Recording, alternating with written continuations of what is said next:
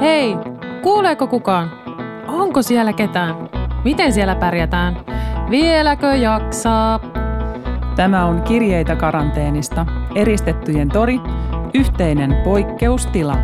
Me kuullaan kirjeitä ja päiväkirjamerkintöjä samasta junista, arjen tunnelmista, sähköposti kulkee ja aurinko nousee. Miten sulla menee? Kerro meille. Me kuunnellaan ja jaetaan. Mä oon Helmi Saksala. Ja mä oon Nuppu Steenruus. Mainiota, että olet kuulolla. Taas mennään. Tervetuloa kotistudioon. Helmi istuu tässä punaisella tuolilla ja Nuppu sinisellä jakkaralla. Etäisyyttä meillä on ainakin 180 senttimetriä. Pöytä on tietenkin dessattu, eli desinfioitu. Nuppu ei ole koskenut yhtään mihinkään, kun se tuli tänne meille, paitsi vesihanaan, joka oli myös dessattu, ja pyyhkeeseen, joka oli vain nuppua varten ripustettu sinne kylppäriin. Mä vähän niin kuin liikutun siitä, koska se on ihanaa, että mulla on täällä oma pyyhe. Mm, mä sanon kaikille, että tämä on nyt nupun kylppäri. Me tehdään tosiaan tätä ohjelmaa meillä kotona, koska Radio Helsingin studiokopissa on nyt kiellettyä olla enempi kuin yhden ihmisen kerrallaan. Kiitos kun varjelette tekijöitä ja toimitte vastuullisesti, radion väki. Tämä on nyt siis karanteeniviikko neljä ja siis mun rutiinit on edelleen rikki mä oon niin kuin tosi vauhdikkaasti yrittänyt luoda uusia, mutta mun pää ei vaan oikeasti toimi niin nopeasti kuin mä toivoisin. Mä siis edelleen sekoilen tässä videopuhelintekniikassa. Mä kävelen mm. sinne näköpuheluun kesken kaiken reikäisissä housuissa oho, mulla on kamat hukassa ja lapset väärä aikaa hereillä ja väärä aikaa pihalla ja mulla on aina puhelin hukassa ja mun puolisi joutuu koko ajan soitteleen siihen ja mun ajantaju on siis aivan kadonnut. Mä en hahmota yhtään, mikä päivä on. Ja sitten toi kellojen siirto teki vielä sen, että mä en taju, mitä kello on. Että jotenkin mä en niin mitenkään meinaa tottu tähän uuteen aikaan. Meidän 5V-esikoinen kysyy, että äiti, onko tämä Lohjalla eri aika kuin Helsingissä? Me ollaan sitten oltu viettämässä Landella karanteenia ja ei, Lohjalla on ihan sama aika rakas kuin Helsingissä. Vitsi, te olette onnekkaita, kun teillä on landepaikka tuossa kulman takana. Helmi, nyt rehellisesti. Mitkä sun fiilikset oli, kun sä kuulit eka kertaa, että poikkeustilaa ja rajoitustoimia jatketaan niin, että iso osa niistä on voimassa vielä pitkälle toukokuuhun? No kyllä täytyy sanoa, että se lande oli eka, joka mulle tuli mieleen. Mä oon tuosta vuodenvaihteesta asti odottanut, että pääsisin mökille yksin. Ja tarkoitus oli mennä sinne huhtikuussa tai ihan viimeistään toukokuun alussa, mutta nyt ei onnistu. Meinasin kyllä repiä pelihousut, kun tajusin, että se haave meni sitten siinä, mutta pieniähän tällaiset murheet on. Voi ei, mä kyllä, mä, mä, mä symppaan.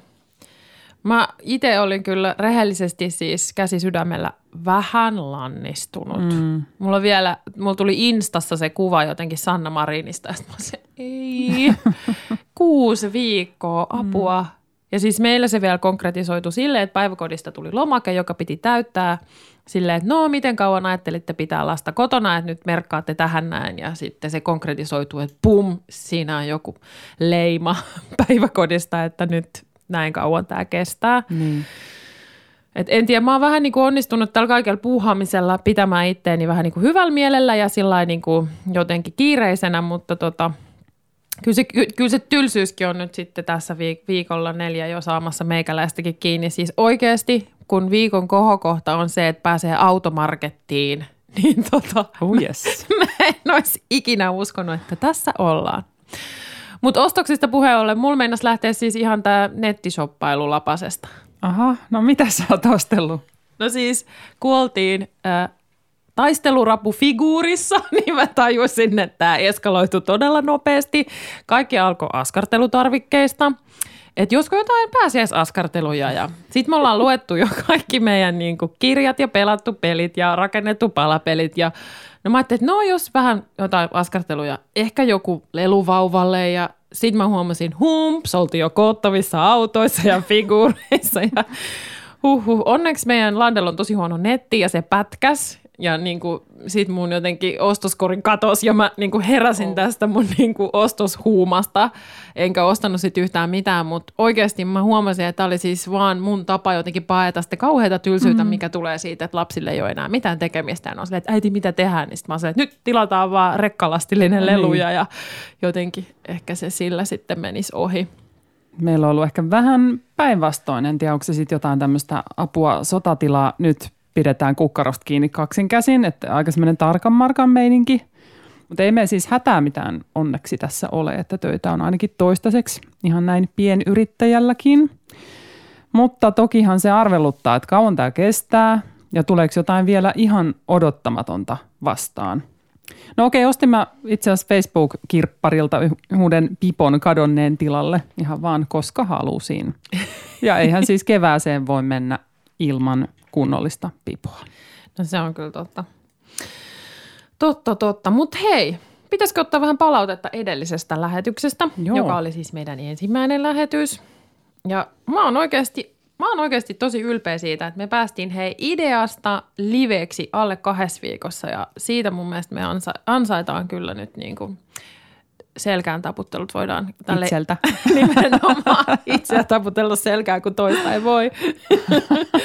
Mutta tota, öö, meidän äänet kuulemma sopii radioon ja moni on tykännyt siitä, että vaikka aihe on painava, niin meillä on sopivan keveä suhtautuminen tähän. Okei. Okay. Osa mielestä me kyllä naurataan vähän liikaa, mutta mä en voi sille mitään oikeasti. Ehkä se on myös vähän suojakeino, kun asiat on vähän vaikeita ja raskaita, niin sit koittaa löytää myös huumoria sen kaiken keskeltä, ettei menisi ihan superraskaaksi. Niin. Totta kai täytyy vielä painottaa, että me ei naureta ihmisille ja ahdingolle. Ja jotenkin mä itse mietin sitä, että ollakseen uskottava, niin ei tarvii olla vakava. Et jotenkin musta tuntuu, että se, että on vakavasti otettava, niin mm. sit se vaatii jotenkin semmoista totisuutta. Mutta mun mielestä ei pidä pelätä sitä naurua. Että kyllä me silti voidaan olla älykkäitä. Mm. Vaikka ollaankin naisia. Niin, kyllä. Turhat hihittelyt nyt vaan sieltä. Niin, ai ai. Mutta hei, nyt suositus. Kannattaa ladata hei se Radio Helsingin appi, se on tosi kätevä. Mä oon ainakin ollut siihen supertyytyväinen ja tietenkin kuunnellut siis pelkästään meidän oma podcasti puhelimella. No ei, oon mä kuunnellut sieltä paljon muutakin.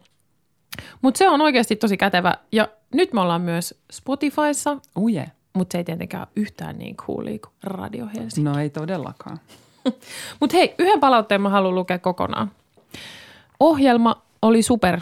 Kuuntelin sitä yöllä ahdistuksissani oli tosi lohdullista kuunnella muidenkin fiiliksiä ja kokemuksia. Vaikka ne kokemukset kuinka olisi erilaisia kuin omat, niin kaikista löytyy kosketuspintaa omaan elämään. Ehkä tämä korona on se hiton homma, joka saa meidät tajuamaan, kuinka samanlaisia me lopulta ollaan erilaisuuksista ja elämäntilanteista riippumatta. Ihmisiä, yksittäisiä ja ainutlaatuisia, mutta perustarpeeltaan samanlaisia. Vähän kuin pikkuvauvoja. Aika avuttomalta tämä kyllä tuntuu, Tekisi mieli itkeä ja parkua ja sitten joku tulisi ottaa syliin ja rauhoittaisi. Se olisi ihanaa. Kiitos tekijöille. Kiitos palautteesta. Viitsi, tämä oli kyllä ihana saada. Kiitos viestistä. Tämän takia tätä ohjelmaa oikeasti tehdään. Ja aika iso luottamus, että meitä kuunnellaan sydänyöllä. Tiedän itsekin, miten yksinäisiä ne tunnit saattaa olla, kun koko maa, muu maailma kuorsaa ja iteltä on uni karannut. Tämä karanteeni osuu eri tavoilla, mutta kaikkiin meihin. Ja se, että muistetaan se, että vaikka kuinka joku näyttää ulkopuolelta kevyeltä ja helpolta, siellä sisäpuolella se saattaa silti tuntua ihan yhtä ahdistavalta. Välillä itselläkin on parku lähellä, mutta silloin tajuu, että pitää soittaa jollekin tai halata jotain lähellä olevaa. Mm. Ottakaa ne nallet pois ikkunoista, jos ei ole muita rutistettavia lähimaastossa. Joo. Mutta se meistä. Nyt me halutaan kuulla, miten teillä menee. Me otetaan ensimmäinen kirja. Ja sen on lähettänyt meille Mummu 66V. Terve vaan. Havaintoja reilun kahden viikon tupajumin jälkeen. Yksi. Rutiinien vahvuus on yllättänyt. Minulla on normaalisti monta vakiomenoa viikossa – Maanantaisin hoidan lapsen lapsia, joka toinen tiistai on kirjastoilta, keskiviikkoisin ja perjantaisin käyn vesijuoksussa, torstaisin on saunavuoro ja lauantaisin teen viikkosiivouksen ennen naisten lenkkisaunavuoroa. Nyt on jäänyt jäljelle se, että siivoan vähän melkein joka päivä. Käyn suihkussa melkein joka päivä, kävelen melkein joka päivä. Ja tästä seuraa, etten enää tiedä mikä viikonpäivä nyt on. Osaratkaisu löytyy kehittämällä uuden rutiinin, Päätimme noutaa joka perjantai illallisen jostakin lähiravintolasta. Sen jälkeen istumme lasillisen kanssa näköpuhelimen äärellä juttelemassa joidenkin ystävien kanssa.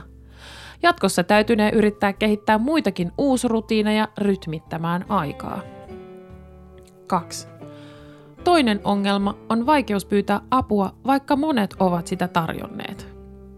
Mitä tehdä, kun pitäisi postittaa tärkeä asiakirja, mutta ei ole kirjekuorta eikä postimerkkiä, enkä saa poiketa RL kävelyretkellä? Ei millään viitsisi vaivata aikuisia lapsia tai naapureita näin pienen asian kanssa. Ratkaisu löytyi paperikorista. Siellä oli käytetty, auki revitty kirjekuori ja NS-jouluvarastosta löysin pari toissavuotista joulumerkkiä – Tämä tapaus ratkesi, mutta apteekista pitää edelleen saada lääkkeitä ja alkosta viiniä, enkä millään haluaisi tehdä muille tiettäväksi, mitä lääkkeitä syön ja paljonko sitä viiniä kuluu. Hmm. Lapset ovat kyllä toimittaneet ruokaa ja viiniä. Ja ainahan ruokaa voi tilata kaupasta, ja niin olen tehnytkin. Toimitusaika on tosin kaksi ja puoli viikkoa. Saamme siis mämmiä joskus pääsiäisen jälkeen. Asiat on siis ratkaistavissa, mutta ei se niin helppoa ole. Mieluummin piipahtaisin päiväkävelyllä itse postittamassa sen kirjeen, sitten poikkaisin alkossa katsomassa, mikä viini houkuttaisi tällä kertaa, ja hakisin tuoreen leivän ja herkkujuuston illaksi lähikaupasta. Ihan niin kuin ohimennen vain. Kolmas havainto, ja tämä ei ole ongelma. Kaikki kiire ja huono omatunto siitä, ettei käy siellä ja täällä ja tee kaikenlaista virkistävää ja sivistävää, on tipotiessään. On aikaa sille, mikä kulloinkin tuntuu tärkeältä. Voi keskittyä yhteen asiaan kerrallaan. Samalla tulee paljon pohtineeksi sitä, mikä on oikeasti tärkeää. Kiitos kirjeestä Mummu 66. Olipa tosi jäsentyneitä huomioita. Huomaan itse myös ton, että ajantaju on hämärtynyt. Mä en just yhtään mm. hahmota näitä viikonpäiviä, enkä oikein aikaakaan, kun se ei vielä kiinnity niihin uusiin rutiineihin. Niin, ihan totta, kyllä se aikansa ottaa. Mulle tarttui kans korvaan heti tämä, että perjantaina haetaan lähiravintolasta illallista. Mekin haettiin pizzat viime viikonloppuna perheen kanssa ja ihan kuule laina-autolla huristeltiin naapurikaupungin osasta toiseen hakemaan. Ja oli jotenkin supervirkistynyt olo, kun syötiin yhdessä. Ja siinä oli sellainen pieni kosketus ulkomaailmaan. Tuossa avun pyytämisessä on kyllä validi pointti, että se ei ole oikeasti aina niin miellyttävää paljastaa kaikki niitä yksityiskohtia niille auttajille. Ja tämä on varmaan jotenkin, kun paljon on puhuttu siitä, että ihanaa ja mahtavaa yhteisöllisyys nousee, niin tämä on ehkä sitten se yhteisöllisyyden taas toinen puoli, josta mä oon ainakin kuullut, että on aikaisemmin puhuttu silloin, kun puhutaan pikkukaupungeista, mm. että tavallaan turhan moni tietää turhan tarkasti sun asioita, ehkä enemmän kuin haluaisit. Mä en osaa sanoa, koska mä oon itse asunut oikeastaan aina vaan kaupungeissa, ja mä en tiedä, onko tämä vaan joku mun stereotyyppinen oletus, mutta kertokaa ihmeessä, että onko tämä tämmöinen pikkukaupunkiasia vai ei. Mä oon itse ehkä kokenut enemmän silleen, että nyt kun ollaan tässä tavallaan lainausmerkeissä hädässä yhdessä, niin musta on taas paljon helpompi pyytää apua ja jotenkin paljon matalammalla kynnyksellä, että jotenkin musta tuntuu, että siinä ei ole semmoista häpeää, mikä yleensä on, tai ehkä se on vaan itselle joku semmoinen odotus, että mun pitäisi osata tämä tekninen asia, sitten mä hikoilen sen kanssa ensin itse tunnin, niin. ja sitten kun mä turhaudun ja tajuan, että mä en osaa sitä, niin sitten mä vasta soitan jollekin. Mutta nyt musta tuntuu, että on paljon helpompi soittaa, kun mä tiedän, että se yksi ihana ystävä on siellä himas yksin, ja se tosi mielellään auttaa mua, ja me voidaan samalla vaihtaa kuulumiset, niin sitten mä soitankin sille heti, kun mä oon kaksi minuuttia yrittänyt sitä asiaa, niin. ja mä en osaa, niin on jotenkin mulla niin kuin paljon matalampi kynnys taas tässä tilanteessa jotenkin. Mihin sanuppu et kehtaisi pyytää apua? Toi on niin hyvä kysymys. Joo, kyllä mä luulen oikeasti, että toi apteekki on kyllä aika paha.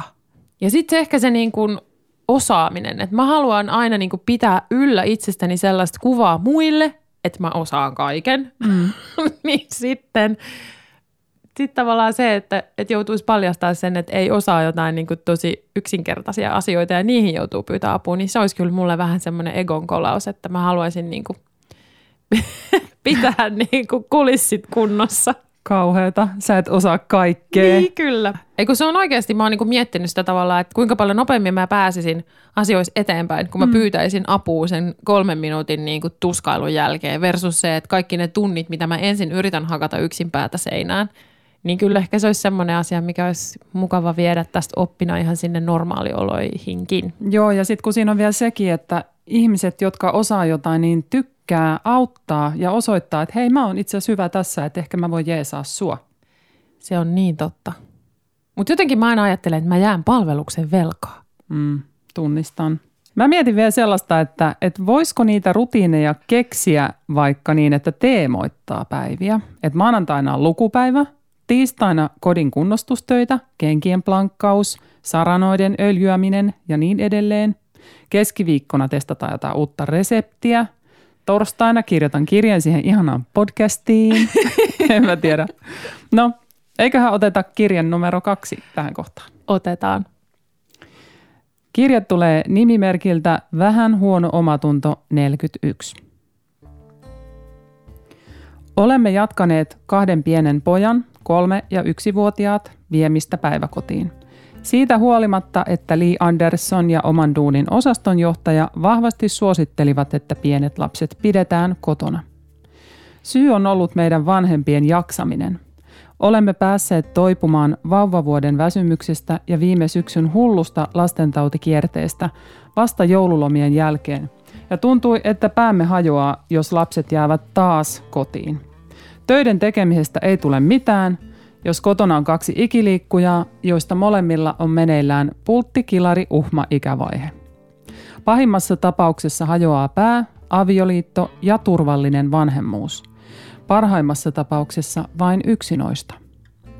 Toistamme itsellemme ja toisillemme, että päiväkodissa on stabiili tilanne ja on siellä muitakin lapsia, joiden vanhemmat eivät ole niin sanotusti kriittisillä aloilla töissä.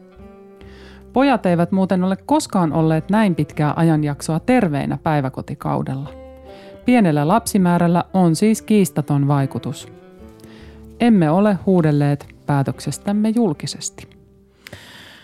No just kun puhuttiin siitä avun pyytämisestä ja mm. avun antamisesta, niin jotenkin mun mielestä tämä osui nyt aika hyvin siihen, että nyt nimimerkki vähän huono omatunto 41. Vaikka synnin päästö ei varsinaisesti ole tämän ohjelman ydinosaamista, me annetaan sulle sellainen joka tapauksessa ihan tässä kaupan päälle. Kyllä.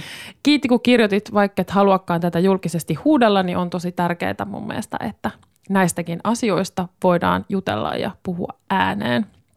Kun suositus on, että lapsia pidettäisiin kotona, niin jotenkin musta tuntuu, että helposti aktivoituu se joku semmoinen ihme poliisisolu, joka alkaa arvioida ulkopuolelta toisten tilannetta. Että noiden lapset ja niiden lapset ja meidän lapset. Ja jotenkin sitä varmaan kaipaa just semmoista niin kuin selkeyttä, että olisi joku yleisohje, että kaikki jää kotiin ja noi kaikki menee päiväkotiin mutta eihän se tietenkään niin mene. Ei ole mitään yleispätevää ohjetta, mikä pätisi kaikkiin. Meillä kaikilla on kuitenkin se oma yksilöllinen tilanne. Ja itsekin tietty tunnistaa sen, että välillä tälle äitinä ja ihmisenä nousee palakurkkuun siinä päiväkodin pihassa, että mitäköhän nekin ajattelee meistä ja meidän perheen meiningistä. Vaikka oikeasti mä aidosti yritän parhaani – mutta aina kun mä oon sit avannut suun ja jutellut päiväkodissa niistä mun omista mietityttävistä asioista, niin mä oon aina yllättynyt siitä myötätunnosta ja ammattitaidosta, jolla siellä kuitenkin nähdään se perheen koko tilanne. Kyllä mä ajattelen, että viisautta on tunnistaa, kun omat voimavarat ei riitä ja reagoida siihen ajoissa. Silloinhan sitä ottaa vastuun siitä tilanteesta. Ja kirjoittaja on tässä osannut katsoa kauas – Miten poikkeustilasta selvitään pitkässä juoksussa mahdollisimman pienin kolhuin? No just niin, vitsi Helmi, sä oot niin asian ytimessä. Just niin, että eihän kukaan muu sitä arviota voi tehdä. Ja sen takia se on niin kuin vastuullista sit itse mm. uskaltaa tehdä se oman perheen kannalta paras valinta. Että sehän on tavallaan, se vaatii mun mielestä aika paljon rohkeutta ikään kuin tehdä eri tavalla kuin muut vaikka tekee – et kyllä mä ajattelen, että päiväkodit on siksi edelleen auki, että sinne voi viedä lapset. Ja kaikilla on oma mm. tilanne. Ja mä uskon oikeasti, että kaikki selvii puhumalla, vaikka se välillä on vaikeaa ottaa puheeksi niitä asioita. Mutta varmasti siellä omassa päiväkodissa puhumalla niin löytyy se kaikille paras ratkaisu. On muuten henkilökunnallekin aika iso plussa, että päiväkodeissa sairastellaan nyt vähemmän. Mulla on yksi ystävä alalla kanssa duunissa ja se sanoi, että itse asiassa töihin on kiva mennä, myös kun lapsille on aikaa Ja varmaan se ammatin arvostuskin on näinä aikoina erityisen kohillaan. Ja hei kaikki ihanat päiväkodin ihmiset, kirjoittakaa meille. Mä ainakin haluaisin tosi paljon kuulla teiltä, miten teillä menee. Ja mä tietysti ikävöin ihan vietävästi meidän ihan omaa peruspäiväkotiarkea ja kaikkia sen tärkeitä ihmisiä. Sen tajuu vasta nyt, kun sen on menettänyt, että oh, mä kaipaan jopa sitä kurahousurallia. Meillä siitä on kyllä niin monta vuotta, että mä riemuit sen erittäin vilpittömästi. Ei enää kurahousurallia. Miten sä oot Nuppu käyttäytynyt viime aikoina? Toi poraava katse, apua.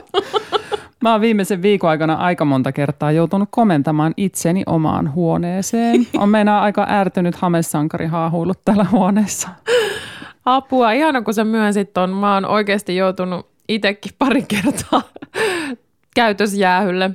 Mutta mä huomaan jotenkin sen, että kun se lasten jatkuva tarvitsevuus alkaa itseä jurppia, niin silloin pitääkin muistaa katsoa peiliin ja pitää kiinni siitä omasta henkilökohtaisesta tilasta, että se ei ole niiden lasten vika. Mä oon välillä ollut myös aika sietämätön ja sitten kun tajuan sen, niin passitan itseni tuijottamaan sitä pellon reunaa edes vaikka siksi kymmeneksi minuutiksi. Karu rangaistus. Kyllä. Mä saan myös jatkuvasti toistaa itselleni sitä, että se on itse asiassa pienempi paha tuottaa se pieni pettymys. Et ei, en tuu nyt vielä ihan potkimaan palloa tai laittaa ruokaa tai katsoa sunkaan tota sarjaa, koska laita nyt oven kiinni, moikka! ja että osaisi jotenkin olla. Siitä tuu itsellekään hyvä fiilis, että ei vaan pysty, pysty niin olla semmoinen seuralainen. Joskus pikku tuikku auttaa, joskus kirja, kynä, paperi, soitto kaverille, mikä vaan. Ihan vaan päiväpeitolla makaaminen. Niinpä. Okei, seuraava kirje meille tulee kaukomailta. Asun Meksikossa. Olen suomalainen ja nykyisin ihan sujuvasti ulkomaalainen paikallinen. Guera. Kera? Eli vaalea, kuten täällä sanotaan. Korona pysäytti myös Meksikon. Vaikka olen asunut täällä yli 10 vuotta, karanteenikodin hiljaisuudessa kaipaan enemmän kuin ennen suomen kieltä tuttuja toimittajia – Ylen uutisia. Systeemiä, joka on ymmärrettävä. Numeroita, jotka tuntuvat luotettavilta, sillä niitä täällä ei ole. Kaikki on aina rivien välissä, täynnä tulkintaa, valtaa ja silmänkääntötemppuja. Herään lintujen lauluun heti hämärän väistyttyä. En ole viime aikoina nukkunut yhtä levollisesti kuin vaikkapa tammikuussa. Päässä tuntuu epämääräistä huminaa, ajantajun epätarkkuutta sisäistä levottomuutta ja kehoakin on vaikea kunnolla väsyttää karanteenissa kotona. Tekee mieli kurottautua puhelimeen, mutta ennen kuin avaan somen, päätänkin kuunnella hetken ympäröivää todellisuutta. Ehkä opin kohtaamaan tylsyyden, levottomuuden, sen osan itsestäni, joka tahtoo olla jossain muualla jonkun toisen kanssa, elää toisenlaista kokemusta – Oikeastaan aamuisin tahtoisin vain nähdä puitten liikkuvan tuulen mukana. Katsoa, kuinka valo täyttää hämärän huoneen uusilla sävyillä. Seurata yöllä, kuinka sänkyyn salaa hiipinyt pieni tyttäreni hengittää hitaasti sisään ja ulos. Tekee mieli halata. Rakastaa niin paljon. Ja samalla tahtoisin, että maailma olisi kevyempi tälle pienelle, joka on ottanut karanteenin sen leikkisästi. Kotikoulussa, piirtäen, sängyllä hyppien, nokkahuilua soittaen. Mutta jos edessä onkin vain kaaosta, huonoja uutisia, onko se ainoa maailma, minkä voin tarjota lapselleni? Kukaan meistä ei ole immuuni muutokselle. Elinpiirin kapenemiselle, vanhan murenemiselle, tuttujen rutiinien uusille muodoille. Ennen viikonpäivillä oli merkitystä. Nyt ei oikeastaan ole niin väliä, onko lauantai vai keskiviikko. Aamut ovat kiireettömiä, kotikoulu joustaa, kotitoimisto on sekaisin välillä en vastaa, välillä työskentelen öisin. On ollut vaikea päästä irti suunnitelluista tulevaisuuden kivoista puuhista, matkoista ja festareista. Liian helposti mielen valtaa ekonomistien arvailut talouden laskukäyristä tai yrittäjien tuska siitä, miten kauppa ei käy, keikat on peruttu ja tuki valuu isoimmille firmoille. Vyötä on kiristettävä. Koulumaksuihin saa 10 prosentin alennuksen ja mahdollisesta koulubussista ei tarvitse maksaa lainkaan – Valtiolta en odota apua. Ehkä kaikkea ei tarvitse vielä tietää. Tästä hetkestä syntyy uusi koti. Aloitan alusta, kylvän uuden siemenen ja rakennan uuden kodin. Uusi elämäntapa avautuu. Aluksi se on outo, sitten täynnä mahdollisuuksia. Ehkä me puhumme rehellisemmin kuolemasta, elämästä ja kaiken muuttuvuudesta. Kun espanjankieliset kontaktit ovat kadonneet arjesta, ajattelen enemmän suomen kielellä. Nimimerkki Yhteinen kriisi yhdistää. Tämä oli niin kaunis kirja. Siis oikeasti ihan kuin runo jo itsessään. Mulla oli itsellä vähän huono yö takana, kun mä luin tätä ja mä itkin vähän.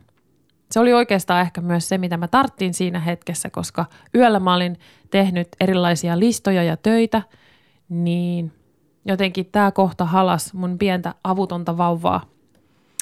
Ehkä kaikkea ei tarvitse vielä tietää. Tästä hetkestä syntyy uusi koti. Aloitan alusta, kylvän uuden siemenen ja rakennan uuden kodin. Uusi elämäntapa avautuu. Aluksi se on outo, sitten se on täynnä mahdollisuuksia. Kirje on todella kaunis. Nyt mä silti katson nuppua täällä vähän pitkään. en mä kyynelehdi nyt. Joo, siis erittäin vahvaa hetkessä elämistä tässä oli kyllä ja aika sellainen elokuvallinen näkymä. Tätä kirjettä on kirjoitettu ajatuksella ja se tuntuu tosi hienolta kuulla se. Kiitos siis siitä. Kyllä. Mua puhutteli tässä kertomuksessa suhde suomen kieleen. Ja itse asiassa mä oon ymmärtänyt näin, että kun tapahtuu jotain, joka todella pysäyttää ja kääntää kaiken nurin kurin, niin tutut toimintamallit palaa. Vanha tulee jotenkin takas iholle ja sitä kaipaa yhteyttä sellaiseen ehkä mielikuvaan turvallisesta. Ja tässä se suomen kieli mielestäni loi yhteyttä sellaiseen tuttuun ja menneeseenkin maailmaan tälle kirjoittajalle. Tosi kiinnostava huomio kyllä. Ja muutenkin mä mietin sitä, että voiko sillä kielellä olla jotain semmoista lohduttavaa tai just turvallisuuden tunnetta rakentavaa, koska me ollaan saatu mm. muutamia kirjeitä ulkomailta. Se on tosi ilahduttavaa. Mä oon ehkä itse kamppailut tässä kuluneella viikolla jotenkin sen kanssa, että oppisin kohtaamaan just tässä kirjassakin puhutun ton levottomuuden – just sen osan itsestä, joka tahtoo olla jossain muualla jonkun toisen kanssa ja elää jotain toisenlaista kokemusta. Mm. Ja mä huomaan, että kun se levottomuus alkaa kasvaa, niin mä ollaan jotenkin vaistomaisesti kauhoa kohti sitä puhelinta ja mä jotenkin sitä kautta yritän just sen somen välityksellä kurottaa kohti toista, vaikka oikeasti se yhteys on kadonnut itseen. Ja sitten tavallaan siitä tunteesta käsin sitä somea vaan rullaa eestaas ja se vaan lisää sitä levottomuutta eikä saa mistään kiinni. Että jotenkin sitä häviää vielä niin kuin kauemmas itsestään ja kaikesta tulee vielä vähän epätarkempaa. Tiedän, että tästä kaauksesta syntyy jotain uutta, mutta just nyt kun mä oon tämän kaiken jotenkin sotkusen keskellä, niin mä vaan kaipaisin jotenkin sitä tyyppiä, joka seisoisi mun vieressä ja katsoisi sitä hävityksen kauhistusta mun kanssa silleen lempein silmin, ei ankarin, lempein. ja jotenkin niin kuin ottaisi olta, olkapäästä kiinni ja sanoisi, me selvitään tästä. Mä en vielä tiedä, miten me selvitään tästä, mutta yhdessä me selvitään tästä. Sä oot nuppu niin uskomattoman pateettinen just nyt tota herkkyyden määrää, kun jotain perhosta kuuntelis. Mä mietin, että miten me selvitään ohjelman loppuun asti ilman, että mä muutun juroksi sarvikuonoksi. Nuppu lihottelee siihen mun sarvennokkaan värisemään. Mä ihailen ja ihmettelen sitä. Mutta noin niin hauskoja oikeasti noin sun kuvailut, koska mä aina jotenkin näen ne niin semmoisina visuaalisina kuvina, että sun jotenkin sanat on aina niin visuaalisia, että mä taas ihailen sitä. Mutta lisää runollisia kuvia tarjoilemme nyt sanojen muodossa. Ella Pyhältö ja Edith Södergran, Metsänvaalea tytär. Eikö juuri eilen metsän vaalea tytär viettänyt häitään ja kaikki iloinneet? Hän oli kevyt lintu ja kirkas lähde. Hän oli salainen polku ja naurava pensas. Hän oli päihtynyt ja uskalias kesäyö. Hän oli julkea ja nauroi määrättömästi, sillä hän oli metsän vaalea tytär. Hän oli lainannut käeltä soittimen ja kulki soitellen järveltä järvelle.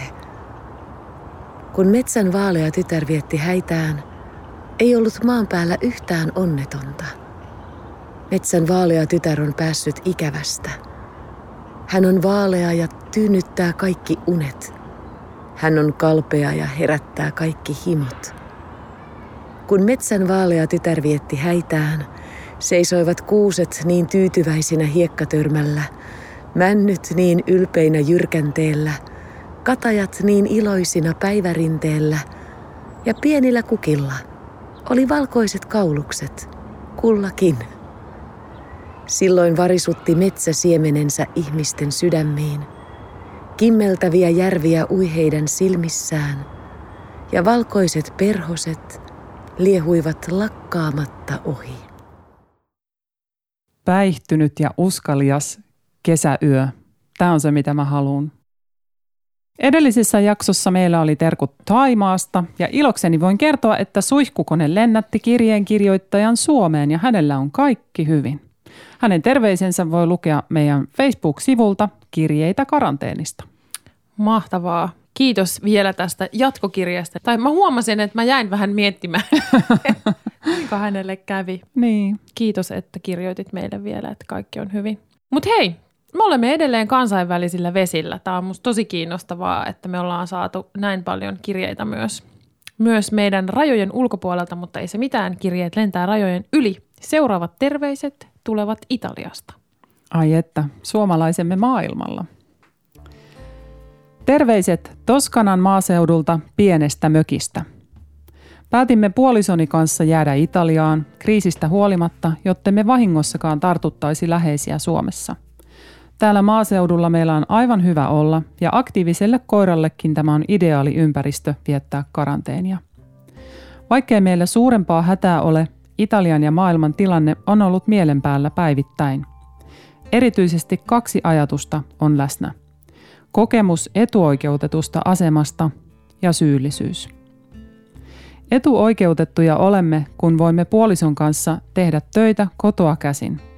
Kun voin nähdä karanteenin hengähdystaukona intensiiviseen arkeen, innostua italialaisesta keittiöstä ja leipomisesta, asioista, joihin ennen olin liian uupunut. Meidän arjen ja muun todellisuuden välillä tuntuu olevan kuilu. Täällä lueskelen kirjoja ja juon punaviiniä, nautin kesäisestä säästä, kävelyillä ihmettelen takapihalla alati kukkivia puita ja villikukkia ja tiedostan, kuinka etuoikeutettua on saada olla tällaisessa tilanteessa juuri näin vapaana, ilman suurempaa turvattomuutta. Toisaalta koen syyllisyyttä. Tunnen kollektiivista syyllisyyttä siitä, miten olemme voineet saattaa maailman tähän tilaan. Tunnen yksilönä syyllisyyttä. Saimme ruokakaupasta kuljetuksen. Juttelin pitkän tovin kuljettajan kanssa, joka kertoi, että yhtäältä hänellä on kiitollinen olo, kun työtä vielä on, mutta toisaalta pelottaa joka päivä olla töissä. Lähtiessä hän vielä kysyi, olenko töiden vuoksi Italiassa. Kerroin työskenteleväni yliopistolla ja yritin selittää, missä tämä yliopisto sijaitsee – Kuljettaja kertoi, että hän ei ole ihan tietoinen alueen yliopistoista, kun ei hän tällaiseen työhön yliopistotutkintoa tarvitse. Yhteiskuntamme pyörii kiitos matalapalkkaista työtä tekevien. Mikä minun panokseni kriisiin oikein on? Tärkein ajatus ja tunne kuitenkin kumpuaa toivosta. Mitä tulemme tekemään jatkossa, kun kriisi on ohi? Voisimmeko muuttaa maailmaa hieman kestävämmäksi – Entä mitä minä tulen tekemään eri tavoin alkaen juuri tästä hetkestä? Nimimerkki Andra Tutto Bene. Kaikki tulee olemaan hyvin. Kiitos kirjeestä Andra Tutto Bene.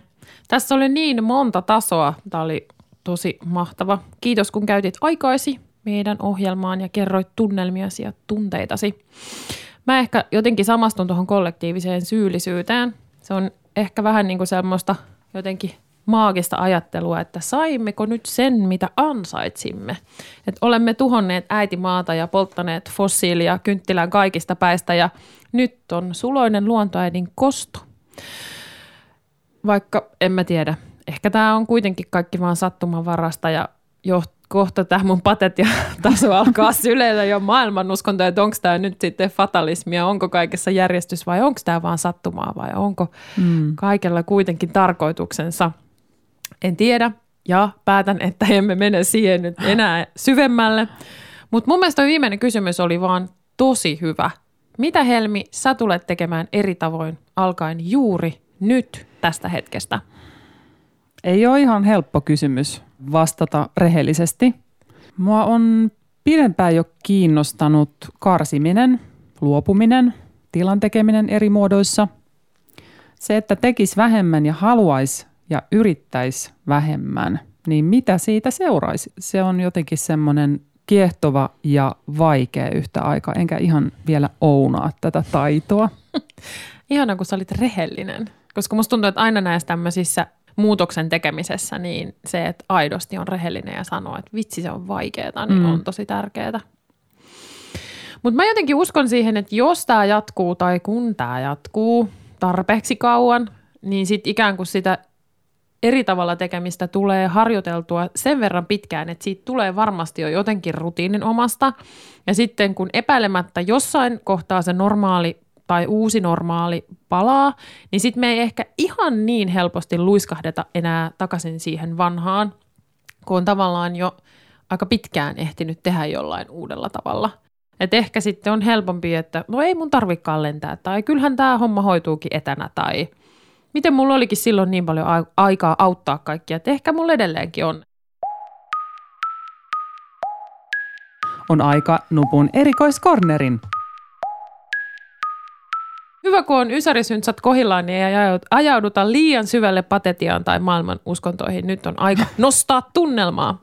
Tämä on tämä vain karanteenihetket. Eli musta olisi todella hauska kuulla sinulta, rakas kuulija, että mitä on sellaisia vain karanteenihetkiä, mitkä itse olet huomannut omassa arjessasi, mitkä ikään kuin normioloissa ei olisi mahdollisia, mutta tässä karanteenielämässä sitten tuleekin esille. Ja mä oon saanut nyt luvan jakaa nimimerkki Livekentällä tapahtuu. Ää, niin hänelle kävi sillä tavalla, että karanteeniolosuhteissa duunin perusviikoittainen infopuhelu Amerikasta vaihtuikin yhtäkkiä yhteiseen Zoom-puheluun Farrell Williamsin kanssa. Tää? Mitä ihmettä? Kyllä. Mäkin haluan Farrell Williamsin kanssa videopuheluun. Mut sit housut jalkaan. Ehjät. Apua. Mutta mulla on ehkä tänä, tällä viikolla tämmöinen niinku oikeastaan kysymys. Olisiko kellään apuja halkeileviin käsiin? Nimittäin mun tämä viisivuotias esikoinen. Mä oon siis päättynyt rasvaamaan hänen halkeilevia käsiään öisin, kun hän on nukahtanut. Jos mä rasvaan nämä kädet, kun hän on hereillä, niin sitten se on niinku 20 sekunnin päästä pyyhitty housuihin, koska se rasva kuulemma tuntuu niin ällöttävältä. Ja sitten mulla onkin jo seuraava ongelma, joka on housupyykki. Eli rakkaat ystävät, jos teillä on jotain hyviä ratkaisuja siihen, että miten viisivuotiaan halkeilevat kädet tässä kaikessa saippualla pesemisessä eivät halkeilisi niin pahasti, niin apuja otetaan ehdottomasti vastaan. Mulla osui myös LinkedInissä tämmöinen huoltovarmuuskeskus is looking for viestintäpäällikkö. Siellä varmaan riittää nyt just paljon viestittävää, että ei muuta kuin hakemukset vetämään. Kertokaa te omianne meidän Facebookissa tai häsällä vain karanteenijutut, niin mä koitan niitä poimia sitten sieltä. Ne voi olla hauskoja, niin kuin Pharrell Williams, tai sitten ne voi olla arkisia. Mitä vaan, mitä olette huomannut. Saanko mä kertoa yhden arkisen? Ehdottomasti. Yes. Mun karanteenijuttu tällä viikolla oli tällainen, että mun mies leikkasi mun hiukset. Hän oli siitä ehkä enemmän kauhuissaan kuin minä. Mä oon tietysti luottanut hänen osaamiseensa, mutta tälleen lyhyttukkasena henkilönä kuusi viikkoa edellisestä kampaamoreissusta alkaa olla sanoisinko riittävän pitkä aika. Enkä tietenkään tullut just saksittavana käyneeksi siinä ennen poikkeustilan julistamista, joten onni onnettomuudessa me ehdittiin ehkä pari kuukautta sitten hankkia tämmöinen kotiparturi Vekotin. Ja nyt sain ylipuhuttua puolison käyttämään sitä itseeni. Nyt on ohimot ja niska suittu ja keritty ja kyllä muuten helpotti. Näyttääkö hyvältä? No näyttää. Mä en olisi oikeasti huomannut mitään. Kyllä nyt puoliso voi harkita ammatinvaihtoa. No niin, näin munkin mielestä. Aina täytyy hei luottaa omiin kykyihin, vaikka jos jotain tehnyt ikinä ennen. No ehdottomasti. Siis ne on todella suorat. Nuppu katsoo. Kyllä, ne on ihan mahtavat. Huhhuh. Tämän jakson viimeisen kirjeen meille lähetti muuan Jukka. Sen otsikko kuuluu näin. Kertooko data, miltä koronakriisi minusta tuntuu? Miltä minusta tuntuu elää poikkeusoloissa? Kysymys on vaikea, sillä en pahemmin harrasta tunteideni itsereflektiota. Minulla ei ole ollut tapana käyttää hirveästi aikaa omien tuntemusteni erittelemiseen tai niistä puhumiseen aiemminkaan niin sanotusti normaaleina aikoina. Nyt omien fiilisten tunnistaminen on vieläkin haastavampaa. Miltä tässä tilanteessa edes kuuluisi tuntua? Vertailukohtaa ei omassa elämässä eikä läheisten kokemuspiirissä ole, ja hyvä niin. Tämän mittaluokan kriisiä ei juuri kukaan ole aiemmin omakohtaisesti kokenut. Jos sisäinen kompassi prakaa tai se on hukassa, voi onneksi turvautua ulkoisiin ja teknologian tarjoamiin mittareihin. Harrastan kestävyysurheilua ja olen jo vuosia seurannut Quantified Self-hengessä kuntoiluuni liittyvää mittausdataa. Se kertoo esimerkiksi harjoitusten määrästä, rasituksesta ja hapenottokyvystäni. Lisäksi olen jo tovin mitannut untani ja palautumistani älysormuksella – niin että mitä nämä härpäkkeet, ympäri vuorokauden sykettä seuraava rannesykemittari ja älysormus sitten ovat kertoneet kriisiin liittyvistä tuntemuksistani. Ainakin ne kertovat sen, että poikkeustilanne kuormittaa. Se näkyy kohonneena leposykkeenä ja tuntuu tavallista suurempana väsymyksenä aamuisin ja pitkin päivää. Hieman tavallista korkeamman sykkeen olen huomannut myös lenkillä – Sormukseni on kertonut minulle, että unenlaatu on ollut viime viikkoina tavallistakin huonompi. Syvä uni on vähissä ja kehon palautumisesta kertova sykevälin vaihtelu huonompi kuin keskimäärin. Toissa viikolla annoin yhdelle yhdysvaltalaiselle yliopistolle luvan käyttää sormukseni dataa korona-aiheeseen tutkimukseen, koska halusin olla jotenkin hyödyksi. Koska olen nukkunut niin huonosti, en ole kuitenkaan vielä kehdannut lähettää sitä heille – Voiko näistä datan sirpaleista tehdä jotain johtopäätöksiä? Ehkä ainakin sen, että poikkeusolot ja niiden tuoma huoli omasta ja läheisten terveydestä kuormittaa kokonaisvaltaisesti sekä mieltä että kehoa, ja siksi olisi ehkä fiksua keventää kokonaiskuormaa jostain sellaisesta kohtaa, johon voi vaikuttaa. Toinen tästä heräävä ajatus on, että ehkä datan avulla ei voi yrittää hallita omia tuntemuksiaan. Mittarit, kun useimmiten kertovat lähinnä asioita, jotka itse jollain tasolla tietää jo ennestään. Kuten vaikka sen, että kyllähän se korona pelottaa.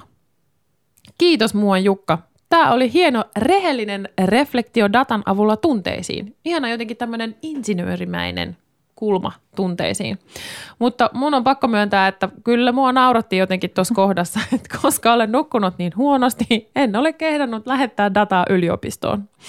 Ai että, tämä kertoo jotenkin meistä semmoista niin inhimillistä, mihin ainakin itse pystyy samaistumaan, että tavallaan tiedon tasolla mä tajun, että kyllähän nämä poikkeusolot vaikuttaa, mutta ei sitä nyt viittis kuitenkaan kellekään näyttää. Pitääkö Helmi poikkeusoloissa päästä normisuoritustasolle? Ei herra Jumala.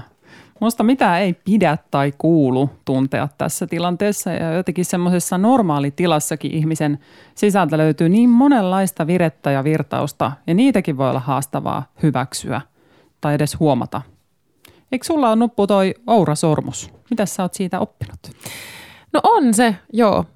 Ää, mä oon huomannut sen, kun me ollaan tosiaan oltu nyt tuolla landella ja meidän uuteen rutiiniin kuuluu se, että joka toinen päivä on saunapäivä ja joka toinen päivä ei ole saunapäivä.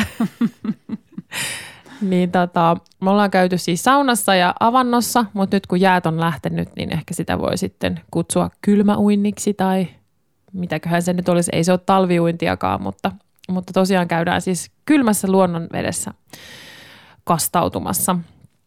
Niin mä oon siis huomannut sen, että että niinä päivinä, kun on käynyt saunassa ja uimassa, niin mä saan paljon enemmän syvää unta ja mun leposyke laskee yöllä.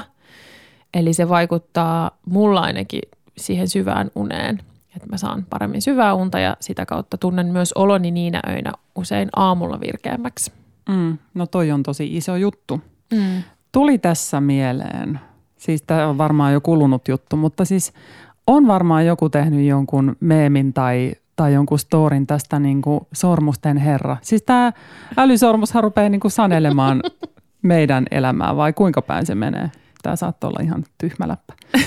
Mutta jotenkin ehkä itse ajattelen, että se mitä data voi ihmiselle antaa, niin tuli tuosta Jukan kirjeestä mieleen, että on ehkä se, että voi todentaa tosiaan niitä aavistuksia siitä omasta voinnista – Niitä, joita ei ehkä siinä perusarjessa ehdi tai osaakaan kuunnella.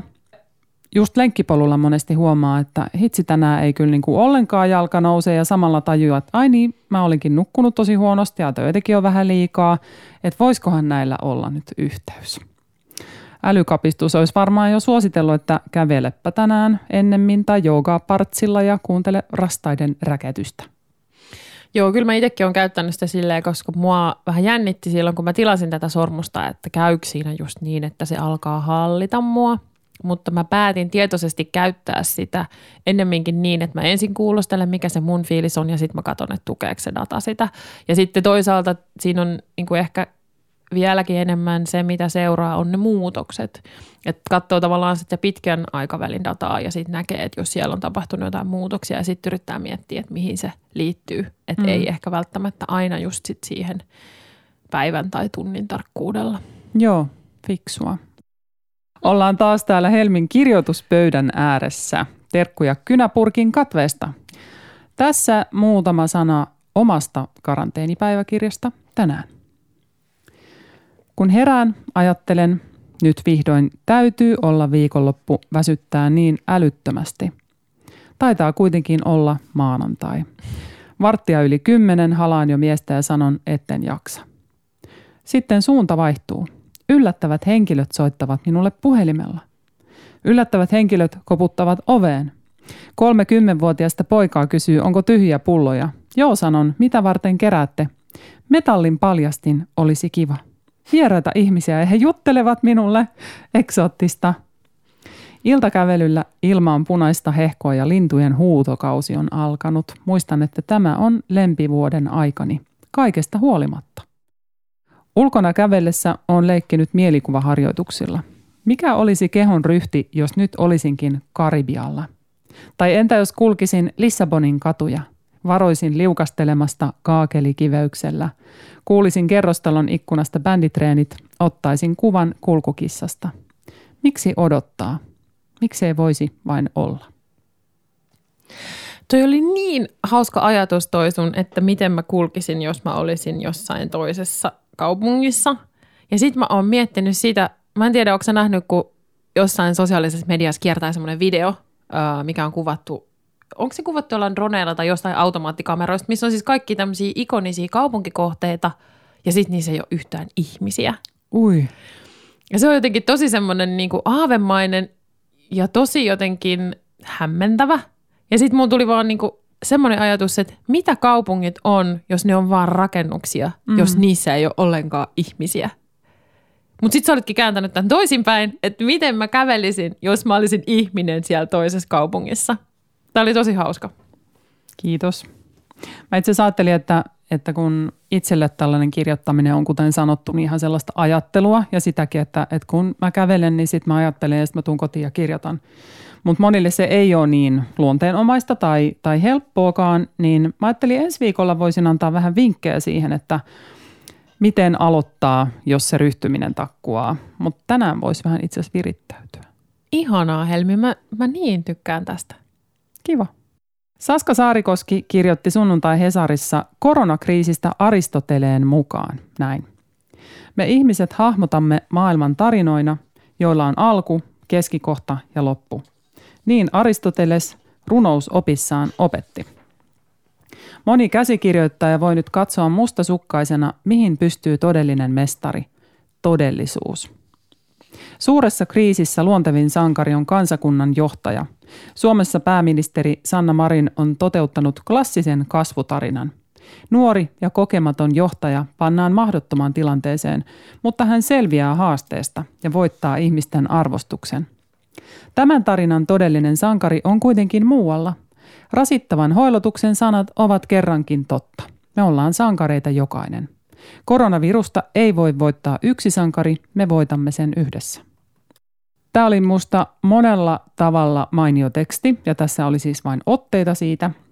Mutta mä haluaisin tähän ohjelmaan nostaa sen siitä syystä, että kriisin hetkellä voi olla hyvä miettiä, mikä tekisi tästä turruttavasta tylsyydestä tai ahdistuksesta, jopa pelosta, vähän värikkäämpää tai miten sitä saisi käännettyä vähän eri suuntaan.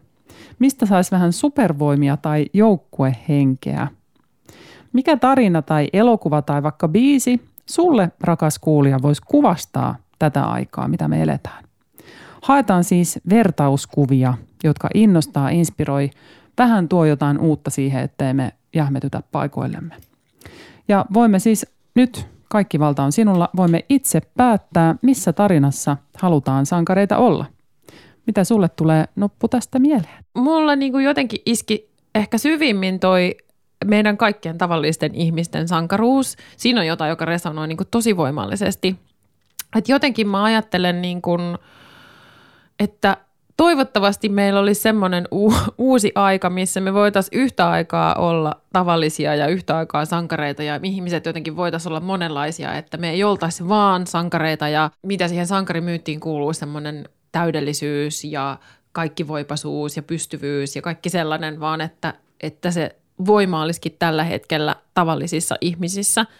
Oikeastihan yksikään sankari ei ole kiinnostava, eikä samastuttava, eikä legendaarinen, jos se ei ole epätäydellinen. Tänään, koska aihetta ja kulmaa saa myöskin vaihtaa päivittäin, niin tänään mä voisin olla vaikka muumipappa, koska se pärjää ihan hyvin siellä turvallisessa laaksossa, jossa on myöskin vähän ehkä tylsää, kun se vaan miettii niitä mielettömiä seikkailuja, joihin se joskus ryhtyy. Siemailee rommia ja tupruttelee piippua. Rommia ja mäkin voisin siemailla, mutta mä haluaisin ehdottomasti sinne etulinjaan. Mä taas tunnistan sen, että kun jotain uutta pitäisi synnyttää, niin mä oon niin kuin se ensimmäinen siellä vapaaehtoisessa silleen, valitkaa mut, valitkaa mut, valitkaa mut ja lähettäkää mut sinne. Mä meen, mitä, missä on uutta? Joo joo, mä meen, ottakaa mut. Miksi te ette valitse jo mua? Hei, tää oli meidän toinen jakso. Kiitos. Mä niin paljon arvostan sitä, että olette käyttänyt niin paljon aikaa ja ajatusta niihin kirjeisiin ja lähettänyt ne meille, että me voidaan tehdä tätä ohjelmaa. Ja jakaa tunnelmia Kyllä. eteenpäin. Kirjeitä voi edelleen lähettää, lähettäkää please. Me ollaan saatu siis mahtavia, hulvattomia, kauniita, vihaisia ja turhautuneita kirjeitä. Kaikki tunteet on ok, ei ole oikeaa tapaa tuntea tässä kriisissä. Jatkakaa kirjoittamista ja lähettämistä ja osoitehan on kirjeitä.karanteenista at gmail.com kirjeitä.karanteenista at gmail.com. Voimmeko samastua toistemme iloihin ja pulmiin ja sitä kautta kokea olevamme vaikka siinä Mumipapan seikkailu-nimisessä purressa? Ei kai siinä muuta. Ladatkaa Radio Helsingin applikaatio, se on todella huima. Tän voi kuunnella myös Spotifysta. Facebook-sivulle voi liittyä. Kiitos tosi paljon seurasta. En malta odottaa teidän kirjeitä ensi jaksoon. Moikka! Kiitos seurasta. Moi moi! Tässä vielä ohjelman tekijät. Käsikirjoitus ja konsepti Nuppu Stenruus ja Helmi Saksala. Musiikki Jussi Jaakonaho. Runon lausui Ella Pyhältö ja sen kirjoitti Edith Södergran. Kiitos kirjeitä lähettäneet.